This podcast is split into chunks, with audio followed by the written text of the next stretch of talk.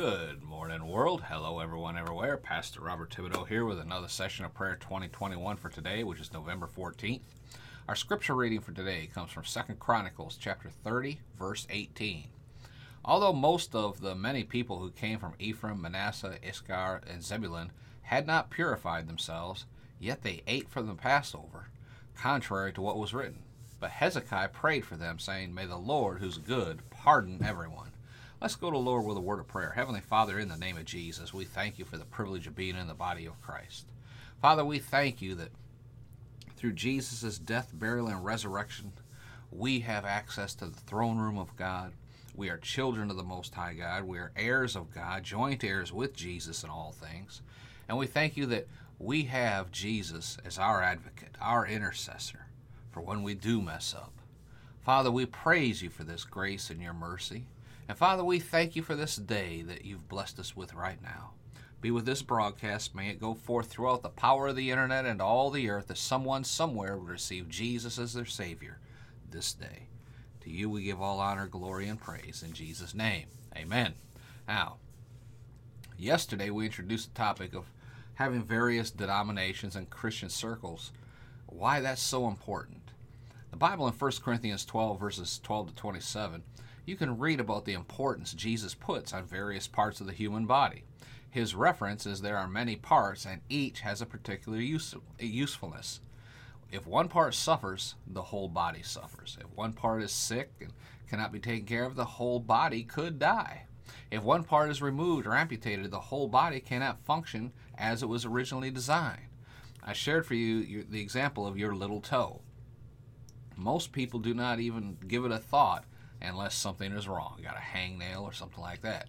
But if you lost your little toe, it actually impedes your ability to balance yourself and could lead to falls, and that could lead to something more serious.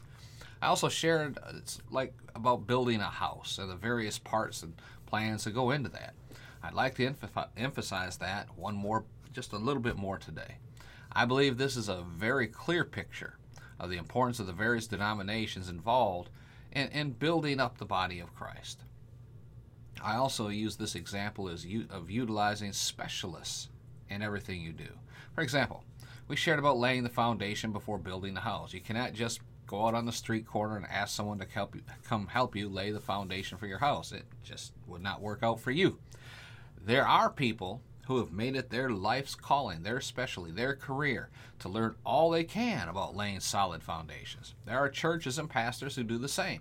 Their calling is to study, teach, and share about the foundations of Christ, the Word of God. If you ask a new born again Christian to teach on laying a solid foundation of the Word, they would not be able to do it as effectively and efficiently as a seasoned pastor who has studied and taught on this subject for many, many years.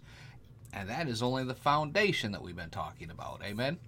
There are framers and plumbers and electricians and drywall experts and painters and window installers and roofers, all of that, plus more, and all have a special place in building a house. You, if you try to skip using any one of these people in building your house, it will not run. Uh, it just won't turn out correctly for you. For example, would you hire a painter to do your plumbing and electrical work? Would you hire a roofer to come down and lay the foundation? Both deal with building a house, but I don't know if I'd trust a roofer to lay a good foundation. I don't know if I would trust a good foundation expert to put a roof on my house. But when working together, all of these experts are in their area of expertise and they can put a house up in almost no time at all. They are experts at working together and getting the task accomplished on time and on budget in most cases. But what about interior designers? Would you trust them to do the plumbing? Would you trust an electrician to do your siding? Again, no. I pray you're seeing the importance of having all of these individuals involved in their area of expertise and how they all work together to build a house. Churches and various denominations do the same exact thing when they work together. And that's what we're going to be talking more about tomorrow. Amen. Let's go to lower word of prayer. Father, we thank you for this day. We thank you for this broadcast. We thank you that someone somewhere needed to hear that word inspired by your Holy Spirit this day. Father, we thank you and praise you for victory in our faith. We thank you for the faith that overcomes the world. We thank you that Jesus dwells in our hearts. We thank you for the infilling of the Holy Spirit. We thank you, Father, that our future security is at rest right now in heavenly realms, knowing we will spend eternity worshiping you and just thanking Jesus for doing what he did for us. To you we give all honor, all glory, all praise, and all things at all times. In Jesus' name. Amen and amen. Do me a favor, leave a comment rating down below. Share this episode out on social media far and wide. Spread the word. Do your part to spread the word. Amen. And be sure to visit our website, podcastforchrist.com. Take a look around there. Lots of good resources there if you have or are thinking of starting a Christian podcast. Till next time, Pastor Bob remind you again, 1 Thessalonians 5.17 Living Bible says to always keep on praying. Be blessed, folks. Talk you tomorrow.